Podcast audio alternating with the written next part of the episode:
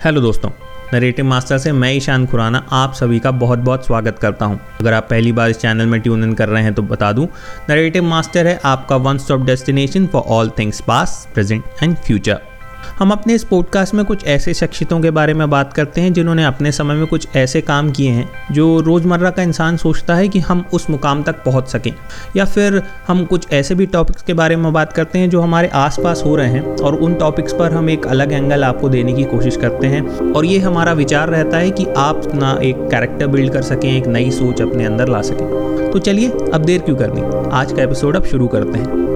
तो जो टॉपिक मैं इस बार आपके लिए लेकर आया हूँ, वो एक ऐसी शख्सियत के बारे में है, जिन्होंने पिछले ज़माने में बहुत सारी लड़ाइयाँ लड़ी। वो आज भी एक बहुत ही बढ़िया मिलिट्री स्ट्रैटेजिस्ट के रूप में याद किए जाते हैं। तो वो कौन है? उनके बारे में अब मैं आपको बताता हूँ। नेपोलियन बोनापार्ट जिसे नेपोलियन वन के नाम से भी जाना जाता है, वो एक फ्रेंच मिलिट्री लीडर और एम्पर थे, जिन्होंने नाइनटीन सेंचुरी की शुरुआत में यूरोप के बहुत सारे हिस्सों पर विजय प्राप्त की थी। कॉर्सिका के छोटे से आइलैंड पर जन्मे नेपोलियन ने फ्रेंच रेवोल्यूशन के दौरान बहुत जल्दी जल्दी मिलिट्री में ग्रोथ प्राप्त की और फ्रांस में जब तख्ता पलट हुआ 1799 में, तब उन्होंने राजनीतिक शक्ति जप करने के बाद अपने आप को 1804 में एम्पर घोषित कर दिया। एक चतुर, एम्बिशियस और एक स्किल्ड मिलिट्री स्ट्रैटेजिस्ट नेपोलियन ने यूरोपीय देशों के विभिन्न गठबंधनों के खिलाफ सफलतापूर्वक युद्ध छेड़ दिया और अपने साम्राज्य का विस्तार किया। तो अब उनकी कहानी विस्तार से। नेपोलियन बोनापार्ट का जन्म 15 अगस्त 1769 को अजोरियो में मेडिटेरियन आइलैंड है, वहाँ कोर्सिका में हुआ। ये कार्लो बोनापार्ट, जो पेशे से एक वकील थे, और लतीज़ रोमालियो बोनापार्ट से पैदा हुए जीवित बच्चों में से चौथे थे।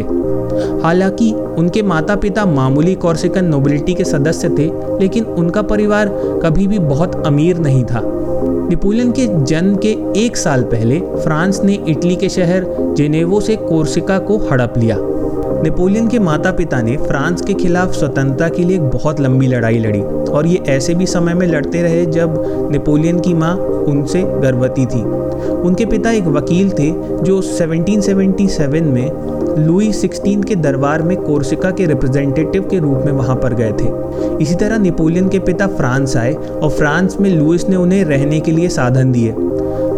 साथ ही साथ नेपोलियन का एडमिशन एक बड़े स्कूल में करवा दिया गया। उन्हें शुरुआत में काफ़ी परेशान होना पड़ा। नेपोलियन अपने सहपाठियों के तुलना में बहुत गरीब थे और जो बाकी लोग बहुत बड़े घरानों से आते थे, उन्हें एक देहाती कहकर बहुत चढ़ाया करते थे क्योंकि वो कभी भी पूरी तरीके से फ्रेंच नहीं बोल पाते थे, क्योंकि उनकी जो मुख्य भाषा थी वो इटालियन थी। और यही कारण था कि उन्होंने कुछ समय बाद अपने आप को किताबों में गुम कर लिया। नेपोलियन ने हालाँकि बाद के दिनों में अपना एक फ्रांसीसी वर्जन का नाम भी निकाला, क्योंकि वो चाहते थे कि लोग उन्हें पसंद कर सकें और अपने बीच बैठा सकें। जब वो पंद्रह साल के थे, उनके पिता की मृत्यु पेट के कैंसर से होने के बाद, उन्होंने दो साल का पूरा कोर्स एक साल में ख़त्म कर लिया।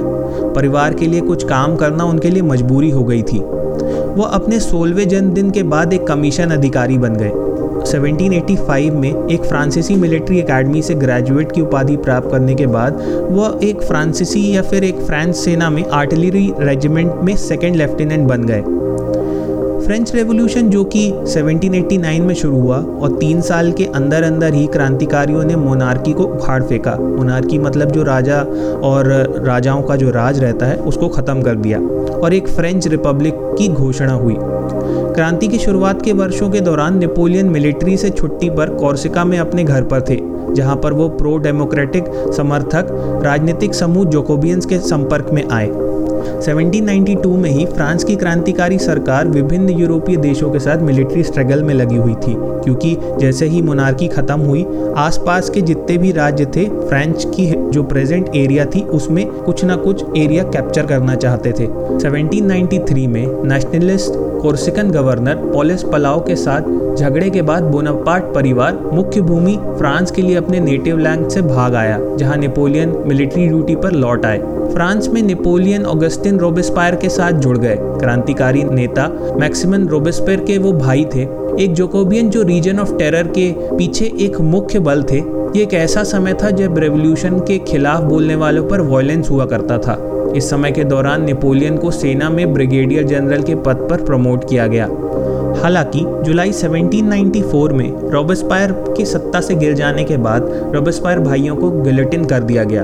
एक ऐसी प्रथा को कहा जाता है जब फ्रांस में विरोधियों को बीच चौराहे पे गिलोटिन मशीन पर सिर धड़ से अलग कर दिया जाता था। गिलोटिन इस मशीन के इन्वेंटर का नाम था। नेपोलियन को रॉबस्पायर भाइयों से संबंध रखने के लिए कुछ समय के लिए जेल में डाल दिया गया। ट्रीजन के संदेह में 10 दिनों के लिए जेल में बंद होना और पश्चिम की सेना का नेतृत्व से इनकार करने के बाद नेपोलियन को फ्रांसीसी युद्ध कार्यालय में मैप डिपार्टमेंट में काम सौंप दिया गया। उनका सैन्य करियर लगभग समाप्त हो चुका था। लेकिन जब राजा के प्रति वफादार लोगों ने 1795 में पेरिस में सत्ता हासिल करने का प्रयास किया तो विद्रोहियों के पास कोई और चारा नहीं बचा था। उन्होंने नेपोलियन को इंटीरियर का कमांडर अपॉइंट करके सेना में फिर से नियुक्त कर लिया। 1796 में ही नेपोलियन ने जोसेफिन दी बोरोनेस के साथ शादी करने का निश्चय किया। वो एक स्टाइलिश विडो थी जो उनसे छः साल बड़ी थी। वो उनसे तब मिली जब जोसेफिन के बच्चे को एक प्रो डेमोक्रेटिक इवेंट में उस बच्चे को नेपोलियन ने देखा और उससे वो बहुत प्रभावित हुए और ऐसे में उनकी माँ से मिलने के बाद जोसेफिन से उन्होंने शादी करने का निश्चय कर लिया। और इसके बाद ही फ्रांस को इटली के अगेंस्ट एक लड़ाई पर जाना पड़ा। एक दशक से भी कम समय के बाद 1809 में नेपोलियन के बाद महारानी जोसेफिन के साथ उनकी कोई भी संतान नहीं हुई। और इसी कारण उन्होंने शादी को रद्द करने का निश्चय किया। ताकि वह नई पत्नी को खोज सकें और एक उत्तराधिकारी पैदा कर सकें।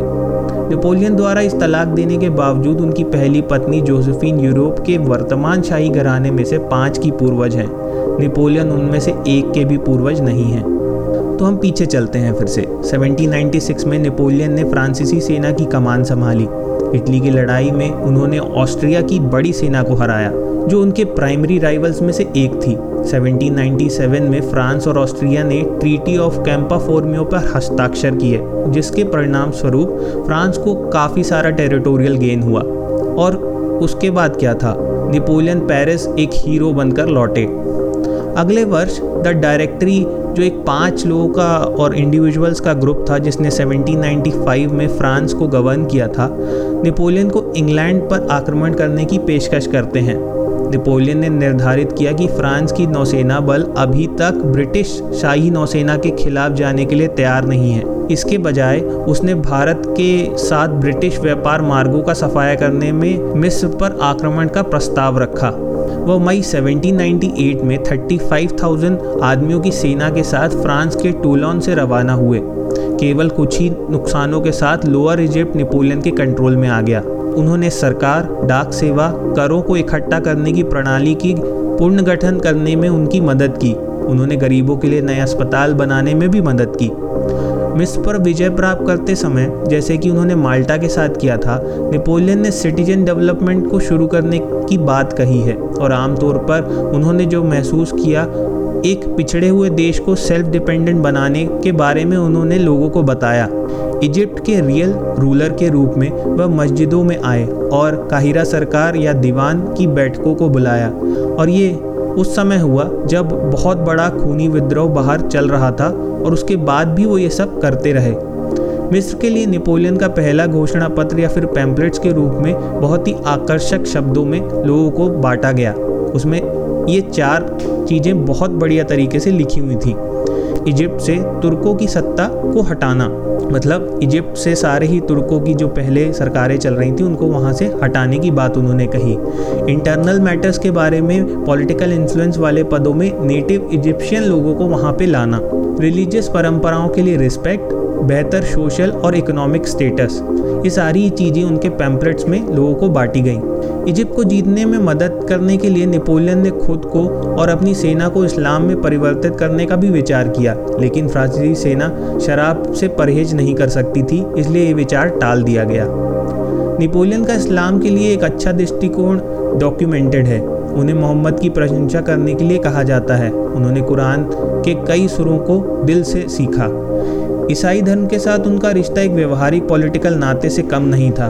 वो कहते थे, धर्म तब तक ही उपयोगी है जब तक वो समाज के लिए आरामदायक है, लेकिन अगर वह कट्टरता की ओर जाता है तो वो खतरनाक है। और ट्रिनिटी से उनके स्पष्ट अविश्वास ने उन्हें मोनोस्टिक रवैया अपनाने के लिए मजबूर किया। ज़ाहिर है कि वो इस्लाम से बहुत दूर नहीं था। कुछ समय बाद फ्रांस का विरोध करने के लिए देशों ने एक ग्रुप बनाना शुरू किया। ऑस्ट्रिया और रशियन सेनाओं ने लगभग सारा इटली नियंत्रण में ले लिया। तो उसके बाद नेपोलियन अभी भी इजिप्ट में ही थे और इटली पर आधा कब्जा हो चुका था। जुलाई 1798 में बैटल ऑफ़ पिरामिड में नेपोलियन की सेना ने इजिप्ट के मिलिट्री रूलर्स मामलुक के खिलाफ जीत हासिल की। जल्द ही हालाँकि उनकी फोर्सेस इस लड़ाई के बाद इतर बितर हो गईं और यही कारण था कि अगस्त में 1798 में ही बैटल ऑफ़ नाइल में अंग्रेज़ों ने उन्हें बहुत बड़ा झटका दिया और उनकी पूरी ही मिलिट्री ख़त्म कर दी। 1799 की शुरुआत में नेपोलियन की सेना ने ऑटोमन एम्पायर रूल्ड सीरिया पर अटैक किया, जो प्रेजेंट डे इसराइल में स्थित सीज ऑफ़ एंकर की अनसक्सेसफुल घेराबंदी के साथ ही समाप्त हो गया।